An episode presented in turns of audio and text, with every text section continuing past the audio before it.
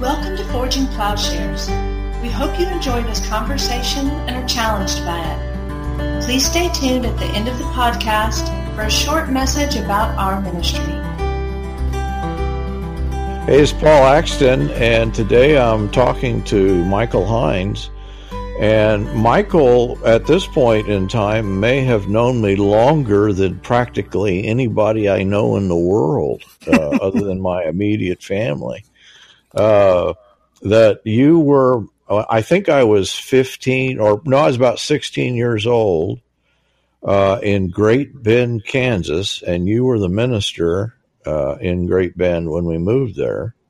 Yeah. Uh, And you were, I think you at that time were between you, had you, uh, you were about to teach or had taught at Nebraska Christian College? No, uh, I had always wanted to, but was never offered an opportunity to do that. Uh, I never, I didn't begin my teaching until I left Great Bend, and we went to uh, Grand Junction, Colorado, where I uh, ministered to Orchard Mesa Christian Church, and was gradually worked into the faculty at Intermountain Bible College, which is now uh, no longer in existence. But that was my first uh, introduction to teaching. Well, see, now I've I've had you in the wrong place for the last uh, forty years or or so, more than forty years. So, uh, and then uh, Michael and I also, we, we weren't there at the same time, but we also crossed paths sort of in Arizona again, that my home church in Arizona was Camelback Christian Church. And Joe Smith had been my uh, kind of my mentor for many years through high school and college, and clear on to the point that he passed away. And uh, you were, when were you at Camelback? Oh, let's see. We started at Camelback about, uh, see, it'd be nine years ago uh, today. So it would be about two thousand seven or eight. Uh, we had moved to Palm Springs from, from here in Phoenix. And uh, a short time later, I was con- contacted by one of the men of the church and asked if I would do an interim. And I agreed to do that. Uh, conditioned on the idea that it would be only until they hired a full-time minister or until the end of the year. And at the end of the year, I was still doing it, and I did it for six years. I drove back and forth from Palm Springs for six years. That's a long interim ministry. That's a long interim ministry. I, I think there were some other things they had in mind. They kind of, I think, wanted me to move back to Phoenix, but I just purchased a ver- uh, what was for us a very expensive house in Palm Springs, and yeah. uh, and the uh, market crunch had come, and it lost about one hundred thousand dollars in value, and I, I couldn't stand the loss of that, trying to sell it and move back. Yeah, yeah. Well, Michael, you've written a book uh, on Islam, and that's sort of that, that's why we're talking today. I mean, you're also a, a, a professor of church history and an expert on the Restoration Movement. But uh, tell, what is the name of your book, and, and it's available, as I understand it, on Amazon. Yeah, uh, uh, the book is entitled False Prophet, or Fake Prophet, I'm sorry. Fake Prophets are strange. I don't even know the name of my own book. Yeah. Uh, it's called Fake Prophet, and then it subtitled Essays in Islam and Its Prophet.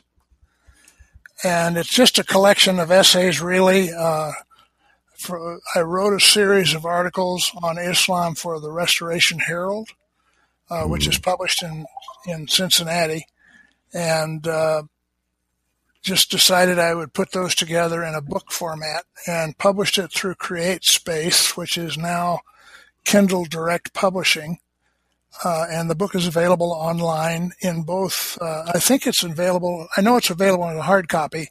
I don't know if I've yet ported it for a digital copy or not. I'll have to check that. I probably should. And I've been reading it uh, and and have found it uh, quite engaging. And so we thought we'd just talk a little bit about uh, the, the the Islam. And as we, as I've been doing these podcasts here, uh, that we do have a following in in several uh, predominantly Muslim countries, and so part of what we want to do is is uh, kind of lay out. Well, here here is an understanding, but in in laying out this understanding, that uh, that uh, what is the you know the common ground, or where what, what is a kind of area that we can uh, that that there's a meeting place. And so clearly there is uh, ideological, doctrinal, you know, belief differences. But as we describe these differences, uh, the point is not hostility or hatred or anger, uh, but the the idea is, well, here is an understanding of Islam and and uh, uh, what would be uh, the point, you know, what, how could we uh, begin a, a conversation? And so with that in mind, let me ask you then, um, I guess the basic question is who who is Muhammad, which sounds like a, a, you know, it should be a straightforward question, but as I understand it, there are a range of answers.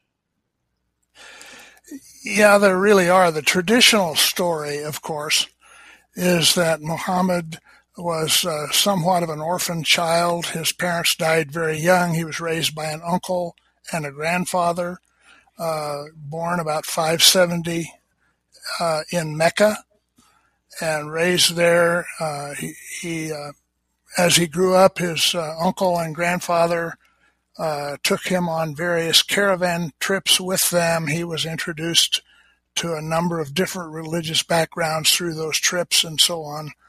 Uh, but uh, was not really convinced by any of them.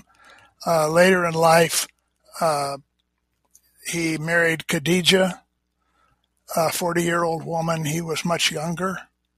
Uh, and she was a, a, a, apparently a woman of some wealth who also owned a trading business. And he uh, uh, was re- responsible for continuing that business. Uh, One Muslim writer that I read said he was a very honest and forthright businessman, well appreciated. Uh, but while in Mecca, about six ten, uh, he had his first vision in the Hira Cave, somewhere located outside of Mecca. Uh, he was not convinced that this was something from uh, something from, from God at all, but maybe even from the evil one. Uh, but it's interesting, really, because uh, when he went back and related all of his experience in the Hira Cave to Khadijah, uh, she had a relative who was a Nestorian Christian, and he actually told Muhammad that these were from God and should be adhered to. Uh, but from about six ten to six twenty-one, he received the Mec- Meccan Uh, revelations. And then uh, six twenty-two is when he had his famous hijra, uh, his flight from Mecca to Medina. It was known as Yathrib at the time. Uh, and then from six twenty-two to thirty-two, over a period of that, that time, he had the Medinan revelations, uh, far more Meccan revelations than Medinan. Mm-hmm. Uh, The uh, Meccan rev- revelations were far more peaceable and uh, ir- Irenic, I guess you could say. Uh, the latter ones were much more warlike and violent. Uh, there were a number, he became um, not just a, a prophet in Medina, but also a political figure. Uh, one, one writer called him a community organizer. Uh, mm. Because he, he worked with the downtrodden in Medina. There were three Jewish clans in the city, as well as Arabians, and they were usually at war with one another, and he was trying to bring that uh, to a peaceable resolution, which I don't think ever really happened. But that's also where he began his raids on caravans, particularly from Mecca, and uh, a lot of the uh, warlike, violent notations in the Quran began to appear during this particular period.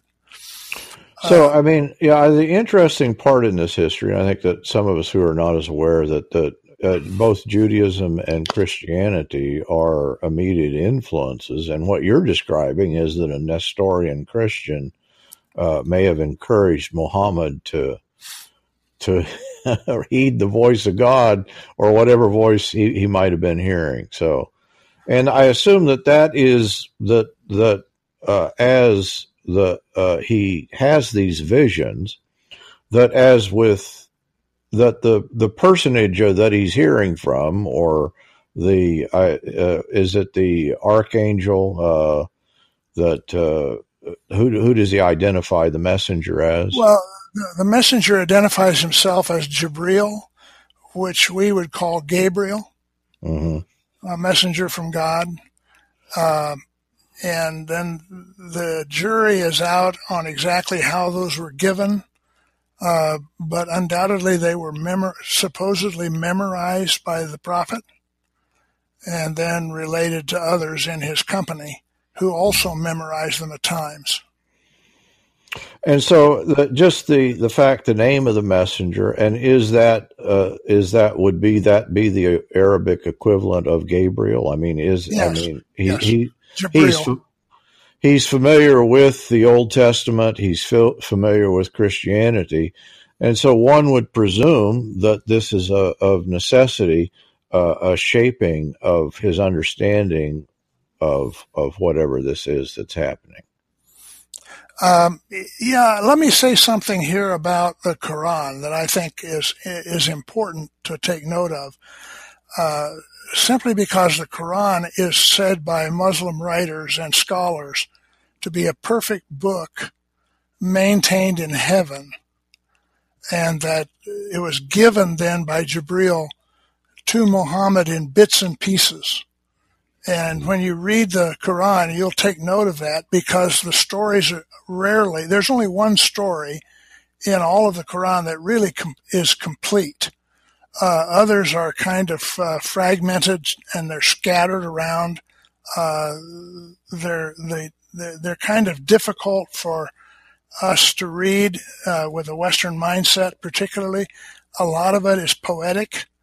Mm-hmm. Uh, but um, when what you find in the Quran, and I'll mention this again later if we talk about Jesus and Issa, um, that there are stories about Issa in the Quran that could only have come from sources uh, that were Christian, mm-hmm. sort of. I mean, I'm not trying to say they were they, they weren't Orthodox Christians. They weren't Christians as accepted by most of the Western world. Uh, many of the stories were what we would call in in, uh, in Christianity the pseudographical. Mm-hmm. or uh, apocryphal stories. Many of some of them are Gnostic. Uh, there are also some stories in there from various Targums and Hebrew literature.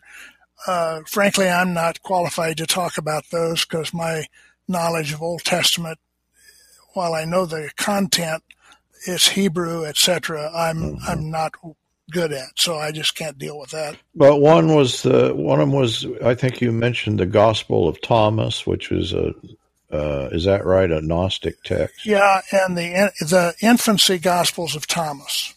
Mm-hmm. That's one of them, um, and uh, in those in those uh, the story is told about Jesus who speaks from the cradle. Uh, that's found in Surah three. Ayah forty-six, that's chapter three, verse mm-hmm. forty-six. Another story is where Jesus takes mud, makes it into birds, and they fly away. Uh, that's found in Surah three, Ayah forty-nine.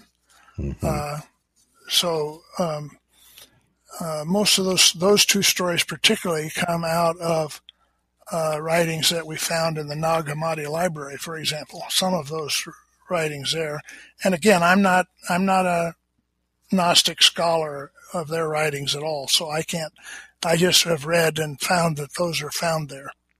Would there be a? I mean, in Gnosticism, there is a kind of uh, the idea that the flesh, in some way, is evil, and that, you know, that Gnosticism, of course, is already a repudiation of the, the possibility that a man, Jesus, could be deity. Uh, is that perhaps reflected in uh, in Muhammad's understanding? Yes. Yes. Uh, while, while while Muslims generally accept uh, Issa uh, and and actually acknowledge him as Messiah, uh, he is not divine. Uh, there is no Trinity. Allah has no partners, nor offspring. Uh, so they would see any effort to see Jesus as a part of a Trinity or as a divine Son of God as uh, as shirk. I mean, that's what they call heresy. Uh, mm-hmm. It would it would be simply something to re- reject all, out of hand. And I, I mean uh, that to state it from a, an Islamic perspective or from a Gnostic perspective, it has to be the case that one of the strangest teachings in Christianity is in regard both to who God is and who Jesus is. In other words, I think this is uh, a unique understanding.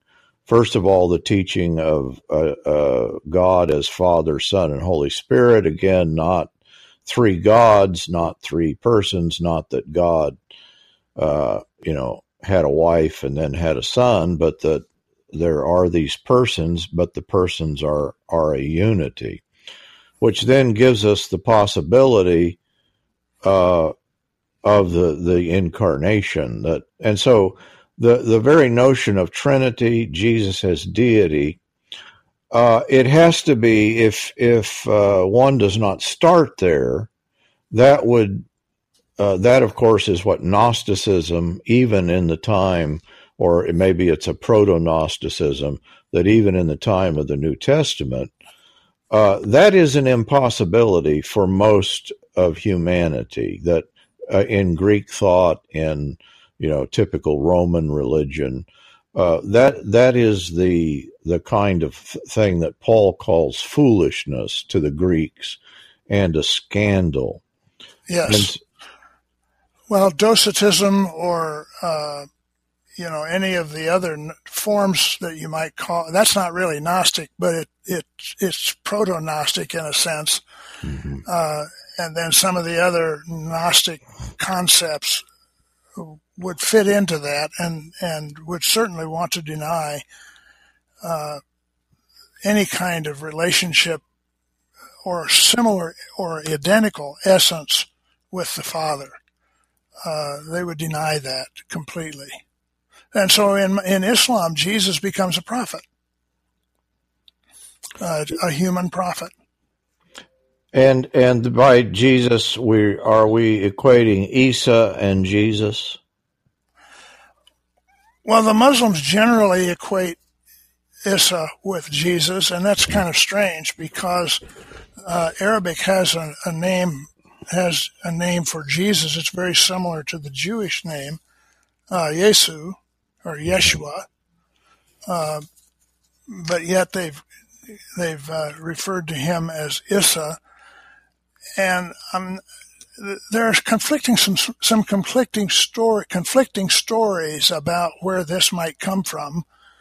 Uh, I read one account where uh, some some Jewish uh, members of the Jewish three Jewish tribes in in Medina, at least somebody in that group, uh, tried to convince Muhammad that that. that what he was talking about was Esau in the Old Testament. Uh, I'm not, I can't tell you why they did that, mm-hmm. other than just to pull a fast one, perhaps. Uh, but that the name Issa came from that. Mm-hmm. Uh, there's an, there are other possibilities as well. Uh, but right now I'm having a difficult time trying to remember exactly where that comes from. Let me, uh, let me look here. Uh, I've got a few notes just uh, because I thought it would be helpful for me. Um, but I don't think I wrote that down. But it's, uh, if I remember, I, in your book that you that this is the name, the Arabic name for Esau in the right. Old Testament, and for some reason they call Jesus by the name Esau, and so that somewhere there may have been confusion, but for the most part, Issa, am I saying the name right? Issa, yeah. Issa uh, mm-hmm. uh, is the presumed the, to be the same uh, as Jesus, except that Muslims would not accept uh, the the uh, New Testament understanding of Jesus' deity. No, not at all. But he's just another prophet. Yeah, there, there are actually ninety-three different references to Isa in the Quran. Uh, most of them link him with uh, his virgin birth. And Muslims do accept the, vir- the virgin birth, but they have no understanding as to why the virgin birth occurred. Mm-hmm. Uh, but uh, they see him in eschatological terms as a, a precursor to the end. Uh, he will actually come back, uh, according to Muslim eschatology, kill all of the pigs and all of the Jews. And uh, then in one version of it, the Mahdi comes and everything is brought into focus on Islam, and there, and a worldwide ummah or community comes into being, uh, essentially a worldwide caliphate where all, where Islam is the only faith allowed or permitted or promoted.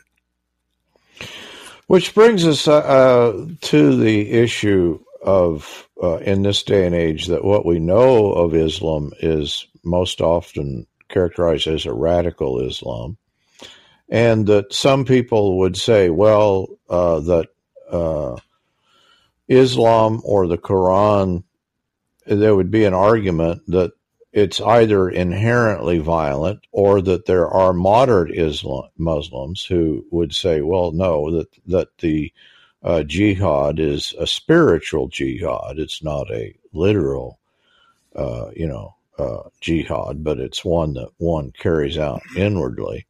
Do you, uh, where do you come down on that?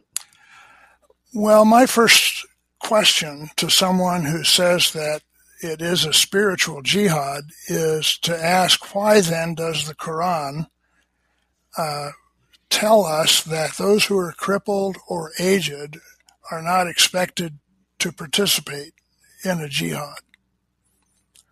Mm-hmm. Uh, I think that when you go back and you begin to read the actual statements, and of course, if you're if you're not reading it in Arabic, you're not really reading the Quran. You know that, don't you? Right. I I actually I actually in uh, when I was in Japan, we had an interreligious dialogue that was hosted by a particular Muslim group, and they freely read the Quran uh, in English so that we could all uh-huh. understand.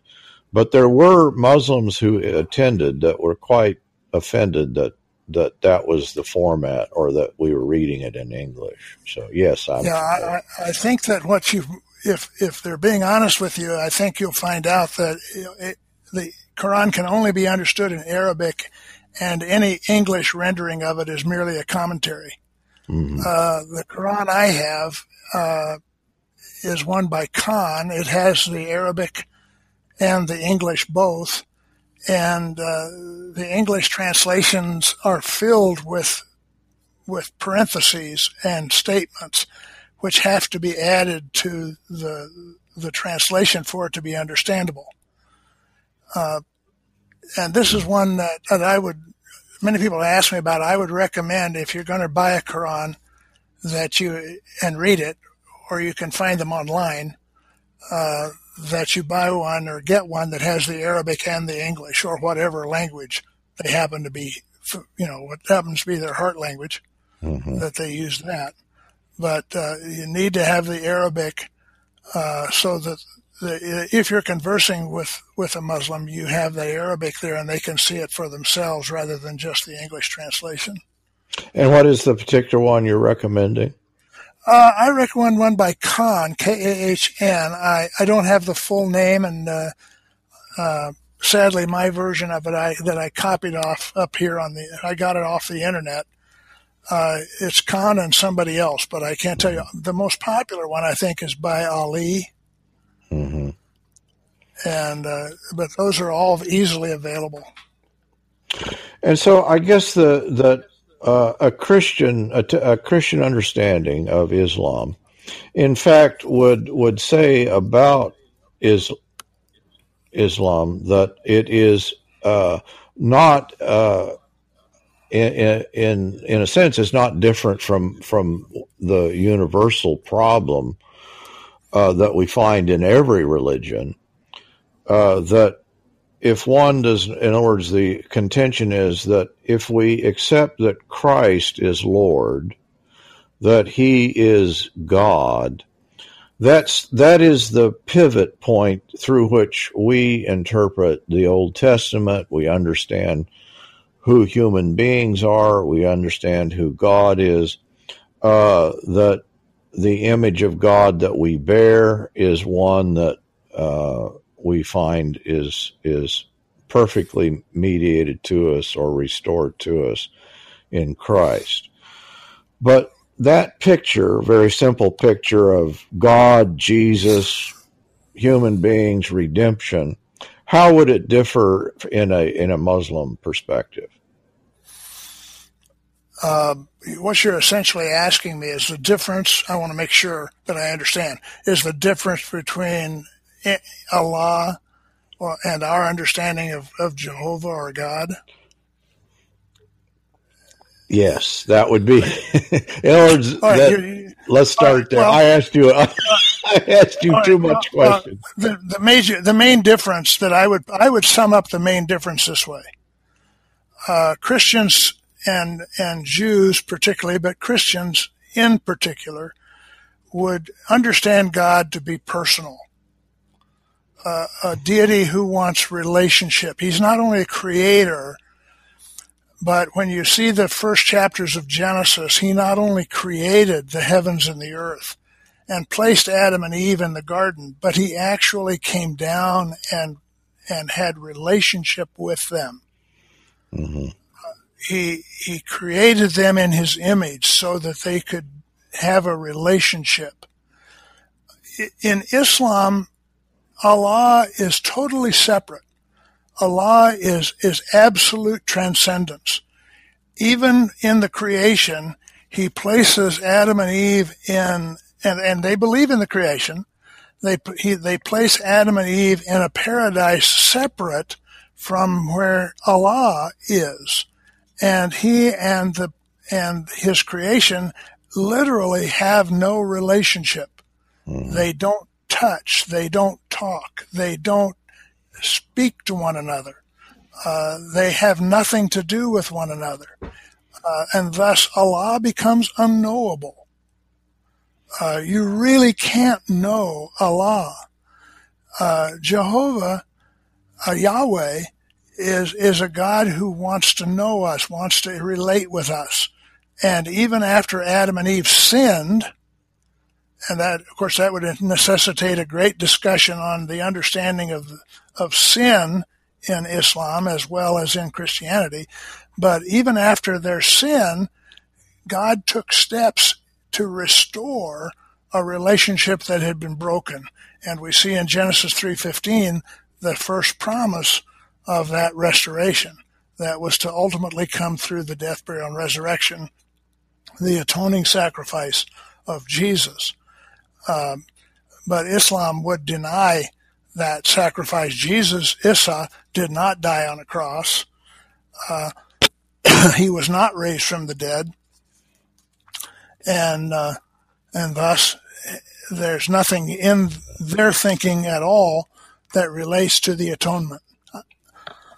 So the, in that sense, again, it sounds like that, I mean, in this discussion, Christianity is the odd man out.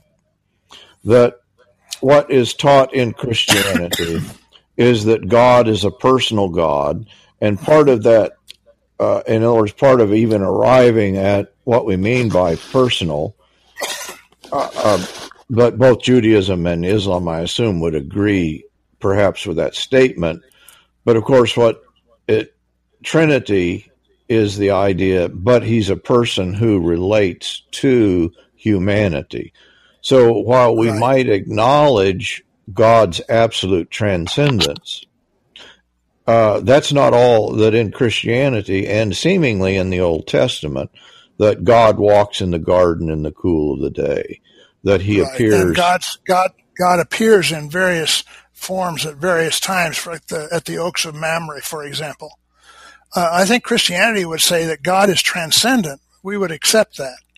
I don't think there's a problem with that. Mm-hmm. But I think we would also insist that God is immanent, that he's very close to us, and he wants a relationship with us.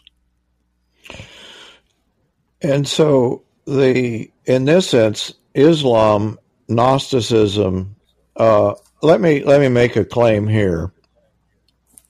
Though we often think that the that what is combated in the Old Testament in idolatry is the taking of God, who is transcendent, and making him immanent. But actually, I, I think that's a, a partial misunderstanding, that the Jews never had a problem with the the idea that God is immanent.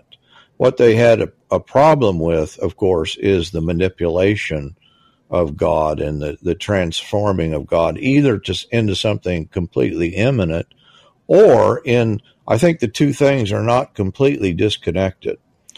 Uh, in my experience in Japan, you know, or even in a, in a Hindu I- idolatrous religion, the idol very often is not the object of adoration, but the idol is representative of, in fact, what is ultimately inaccessible.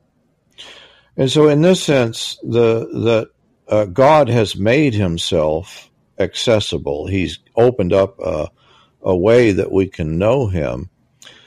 And the problem is not the human nature or the nature of God, that in a Christian understanding, the problem is human rebellion or sin. Exactly. How how is what I'm saying different from a Muslim view of sin? Essentially, if I were to categorize it in, in Islam, sin is simply wrong thinking. And so it's then, not, it's not it's not an affront to Allah. It's simply that you you know they don't have a real sense of of. The idea that sin separates you from from God.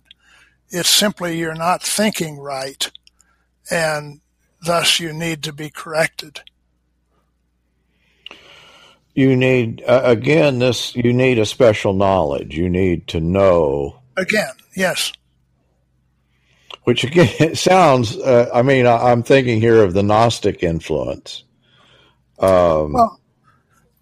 Honestly, Paul, I came to the conclusion, and, and you know, my studies are are st- still uh, scraping just the very top of, mm-hmm. of the whole issue. But in my preliminary studies and what I voice in the book is, is my conviction that Islam may simply be another another Christian heresy. Which... Uh...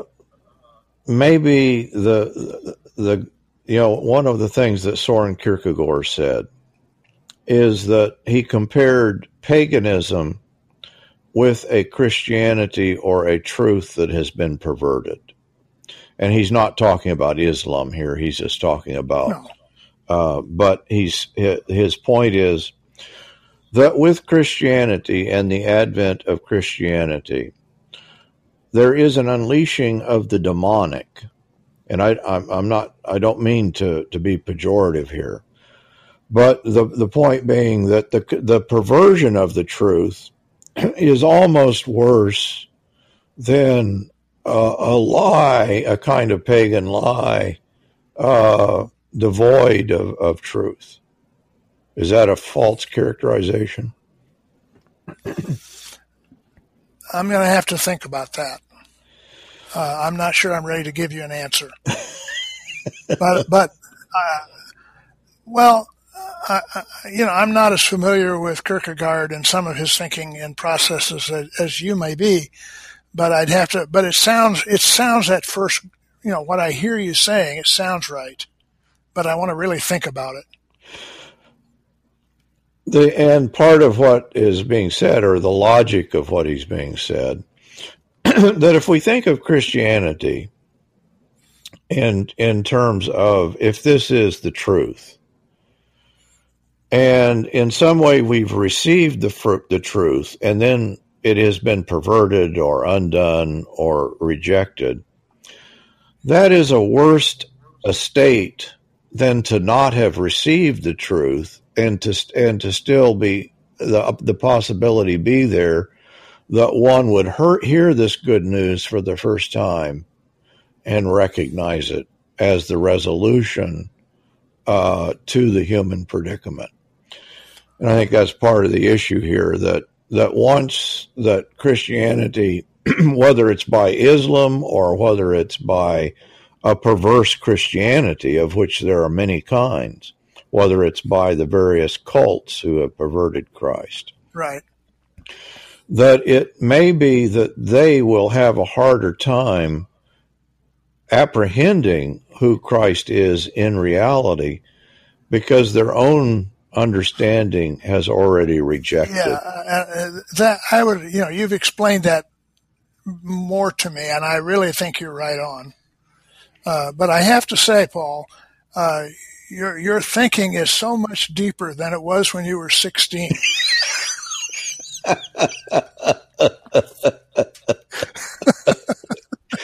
Are you are you serious, really?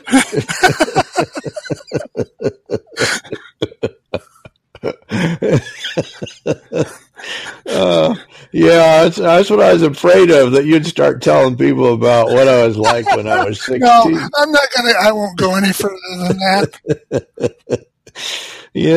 Uh, I will just say simply that, that, that I, I, I honor you now as I did your parents, because I appreciated your parents so very much. And, uh, and, and I am really appreciative of where you've gone and what you've done and what you've become. And uh, if, if even if I played even a little smidgen of a part in that, it makes me proud to know you. Well, Mike, I appreciate that. No, you absolutely the the church there in Great Bend, and I I I there most of what I did when I was sixteen, I don't want to talk about, but even. What a yeah that that uh, uh, let's go let's move on, Mike.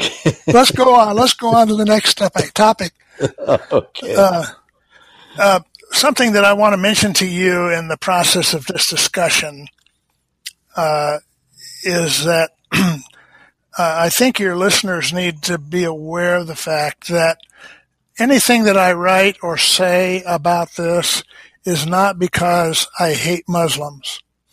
Uh, in fact, just the opposite is true. Uh, but even as you have voiced in what you just did a few moments ago, uh, my conviction is that uh, anything that, that perverts the truth is dangerous. Mm-hmm. And I really, you know, if if my Muslim friends care as much about the truth and, and see what I believe is wrong and untruthful, uh, then they need to be open to discussing it with people who care about them and love them and, and want to share where they're coming from as well, so that not just that they meet somewhere in the middle, mm-hmm. but that they actually search for what is true and uh, what they upon what they can build their lives on.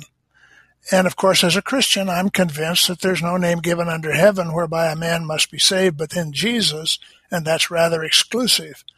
But uh, nonetheless, uh, I want to share that in any way that I can, and one way of doing that sometimes is to raise questions. Mm-hmm. So uh, that needs to be said. Uh, there are some other things that I think need to be said as well. Uh, for example, uh, there there's no real record of any full compilation of the Quran until the reign of Uthman, uh, who is the third caliph. Mm. And uh, that the the first real recension of it isn't until around six ninety-one, and the first full copies of it really aren't uh, standardized, I guess you could say, until sometime in the seventh century or eighth century. I'm, I'm sorry, and uh, that there are no manuscripts because Uthman had any bits and pieces and partial manuscripts or any even complete manuscripts burned after putting his compilation together. So there's no way that we have any, any, any record of that. And there are only six old manuscripts, and all of them date back to the seventh or eighth century. Mm-hmm. So those are the earliest that we have. And and this is important because the the Quran is the only avenue. In other words, Muhammad, unlike Jesus, we I mean we believe that Jesus in some way, or that Christ is some way present to us, that he's present in the church, that we have access not to God, not simply through Scripture, but it seems like that in Islam the the the necessity that the Quran uh, be historically accurate is almost of of greater importance to Islam than it is that the Bible uh, be one hundred percent accurate uh, to Christians, because in a sense the Quran is what we know and the access that we have to the person of Muhammad. Is that is that a fair way of saying it? No, that's not exactly accurate, because Muhammad is, if, if he actually existed, Muhammad is only mentioned once in the Quran. Uh, and other references refer to the prophet or the messenger of God, and the assumption is there that those references refer to Muhammad. Mm-hmm. Information about Muhammad really comes from the Hadith, which are the collections of sayings, uh, and there are hundreds of thousands of those. They've been boiled down uh, in the eighth century by uh, a number of different Muslim scholars, al-Bukhari, uh, al-Muslim, uh, and some others. Uh, and, and they are supposedly the collection of sayings that uh, Muhammad made uh, in his lifetime, and they were all, of course, uh, memorized and then uh, passed down, and then Bukhari and Muslim and the others had to weed through those to find out which ones they would actually accept and which ones they would actually reject. Uh, then there are the histories.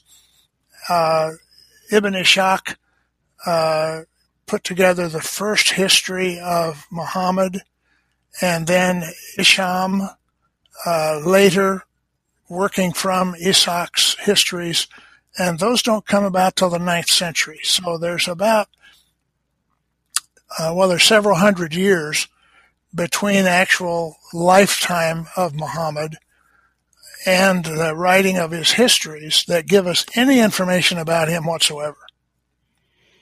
Very little in the Quran. Mm.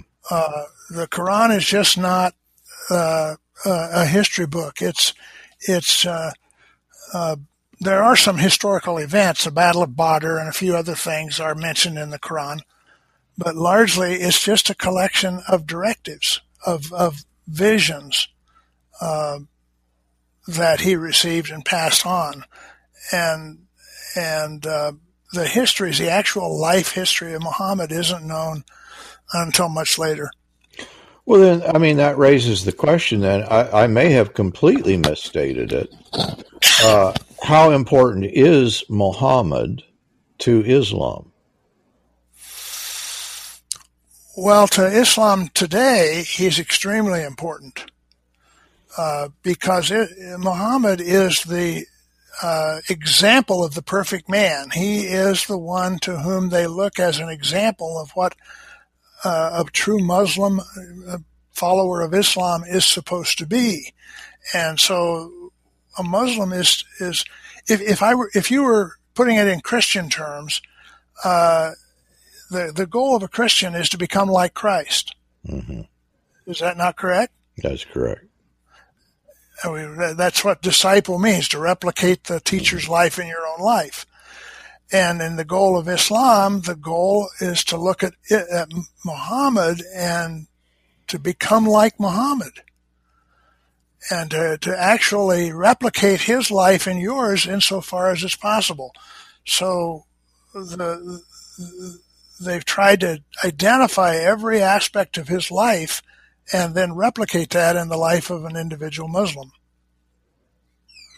Now, of course, not everybody does that mm-hmm. any more than in Christianity. We all try to absolutely replicate the life of Jesus. We talk a lot about it. I'm sure there are those in Islam who talk a lot about it and don't do it. And so you're describing that there is a, a basic historical predicament or problem of getting at who, in other words, we have the quest for the historical Jesus, but uh, the quest for the historical Muhammad, you're saying, is highly problematic. It is highly problematic. The first inscription that really has the name Muhammad mentioned is in the Dome of the Rock. And uh, the Dome of the Rock was f- first built in six ninety-one. By Abd al-Malik. And uh, then the, the first reference to Islam or Muslim is in those inscriptions in the Dome of the Rock.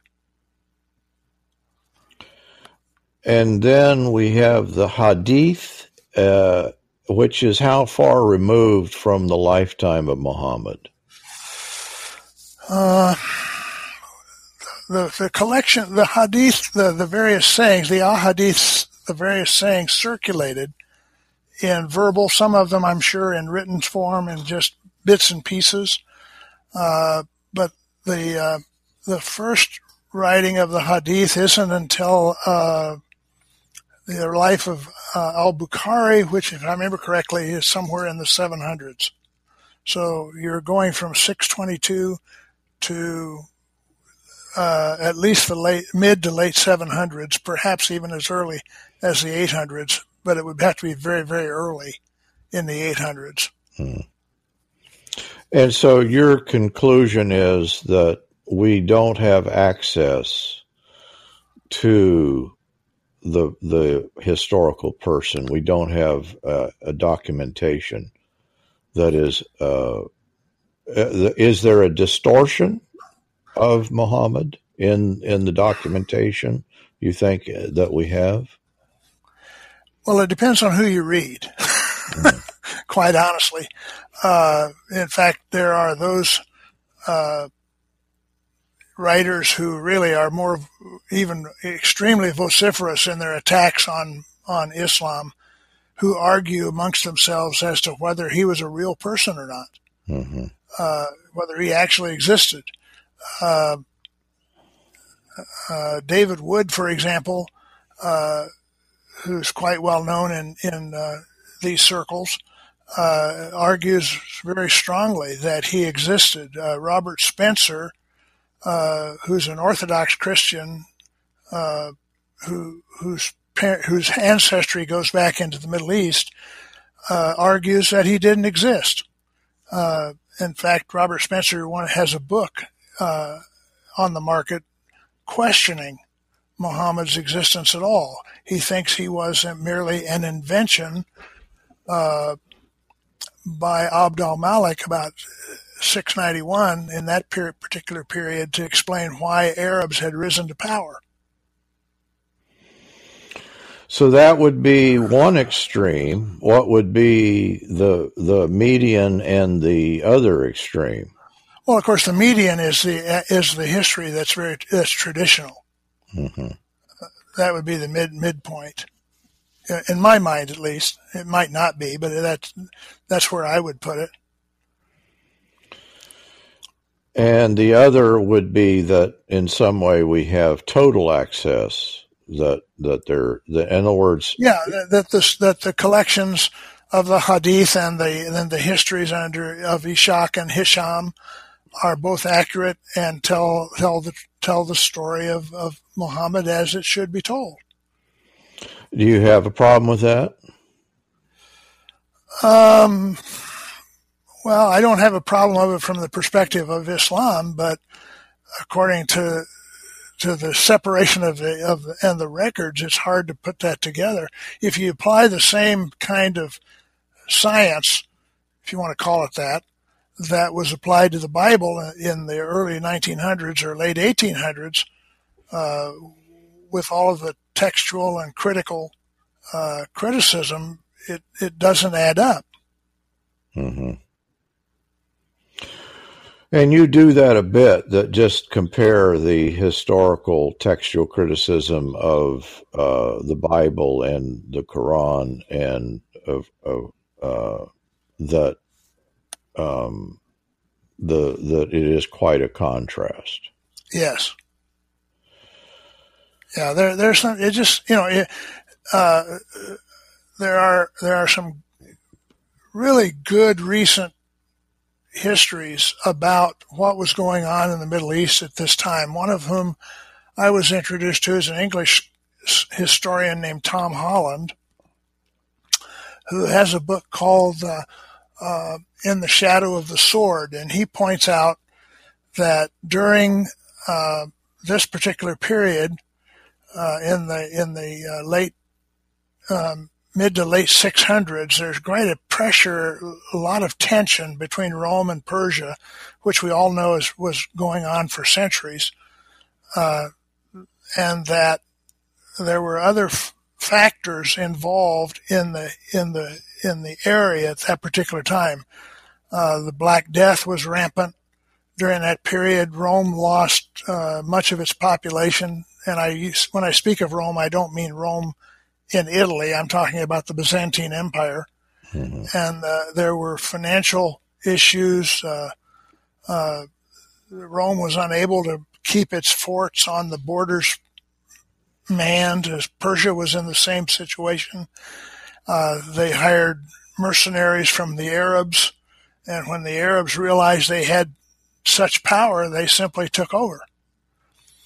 And, of course, we have the beginning of the uh, Umayyad Empire, and, and I'm not as familiar with these as I like to be or want to be, uh, but I just know a little bit about this.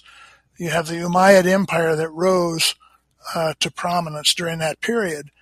And one of the th- one of the theories is, and it's just a theory uh, at this point, is that as they rose to power, Uh, they noted that the Jews and the Christians both had a book, and thus they began to collect these bits and pieces of of whatever they were, whether they were revelations or uh, poems or whatever from other from all kinds of sources, and combined them together to form the beginning of what became the Quran. Uh, part of that theory goes on to suggest that not only did they need a book, but they needed a man, and in, and the man turn becomes is seen as Muhammad.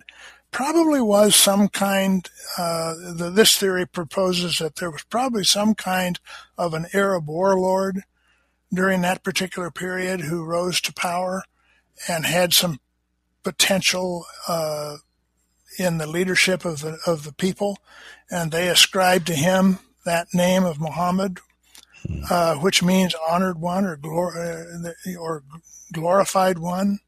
I'm not sure exactly if I have that right, but it's it's close to that. Uh, and so now you have the book and a man. Uh, you have uh, uh, the need not only for, for that, but uh, the religion itself. And at that same period, you began to hear about Islam. Uh, Arabs were called Hagarenes, Ishmaelites, uh, that's uh, Saracens, mm-hmm. uh, prior to their rise to power. Uh, but about six ninety-one, that all changes, and they become known as Muslims, or the followers of Islam. uh, it's just interesting to me uh, that those little things niggle at the back of my mind and raise some serious questions.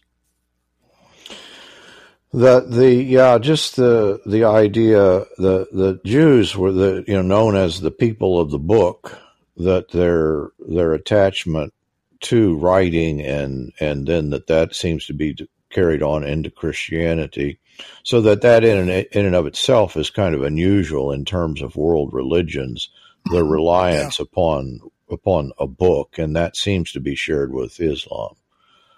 Um. Let let me, uh, in conclusion, let me try a theory on you, and see okay. if, see if I can, if you want to agree or disagree. That the that in Christianity, the primary predicament, the primary problem that Jesus is addressing is that we're alienated, and that there is that part of this alienation, as we see it carried out in the Old Testament, you know, it's not just that Adam and Eve are alienated from one another, but Cain will kill Abel. The next main character in the Bible is Lamech, who, you know, brags to his wives, Ada and Zillah, that he's killed him, a young man that has wounded me. And he seems to be representative of the generation of Noah, who are ultimately, you know, there's, I guess they're so violent uh, that there is something irredeemable, that they're wiped out. Um, that clear on through that Paul says about Jesus in Corinthians, that they have, you know, they killed the Lord of glory due to their own human wisdom, and they did not know. You know, Peter says this, Jesus says this, um, Paul says this, that the, the, the thing that put Christ on the cross, the violent alienation that characterizes all of humanity, is what is addressed in Christianity. And in this sense, if Islam is not of God, if it is not a inspired, you know, if the Quran is not an inspired book, I think it is it, it is characteristic of many of, of human endeavors, human undertakings, that yes, it is it is a projection of the human predicament, of the human problem, human violence, that can only be undone in the one who is the Prince of Peace, and in and through the peaceable kingdom. And so in this sense, the problem is not, oh, this religion or this people are peculiarly violent. The problem is that in our fallenness, we are all turned to a kind of violence that is ultimately destructive. Yeah, all you need to do is read the newspapers today, and you can see that, because there is violence everywhere you look. And w- the cry is peace, peace, that people imagine that through violence they will establish, uh, that they will gain peace, that they'll gain security. Islam's not unique in that. That's what every tribe and every nation uh, imagines, is that we, through our own power, can establish peace. And in fact, there is only one Prince of Peace. There is only one who ushers in. One. Yeah, yeah, and and generally, it's when we're when we meet resistance. Uh, when you read the Quran, the the Meccan re- revelations are basically peaceable. Uh, but when he met resistance, he fled. And in Medina, he met more resistance, and there was violence. And the Medinan revelations are abrogated, abrogate the older revelations. In other words, they, they're, they're seen as taking the place of the earlier revelations. Uh, but that's the way human nature is. We don't, we get violent when we, when we are opposed. uh, or when we're rejected. Mm-hmm. And that would be, explain the, the, that some are that do not accept that abrogation and, and would cling to the the the earlier text rather than Certainly. the later text. Yeah. Certainly. Yeah. Michael, this has been this has been fascinating. I'm so glad we could do this. Uh, yeah, I am too. I'm just glad to get back in touch with you. This has been great. Uh, I'm uh, I, I sure appreciate it, and we'll have to, to continue the conversation. Forging Plowshares is a community dedicated to cultivating the peaceful kingdom by providing in-depth, transformative biblical and theological education and discipleship. If you have been moved by this podcast, please remember to share on social media. If you would like to know more about Forging Plowshares, would like to contact us with questions, want to ask about how you can get involved, or for more information about how you can support this ministry, please go to our website at forging plowshares dot org.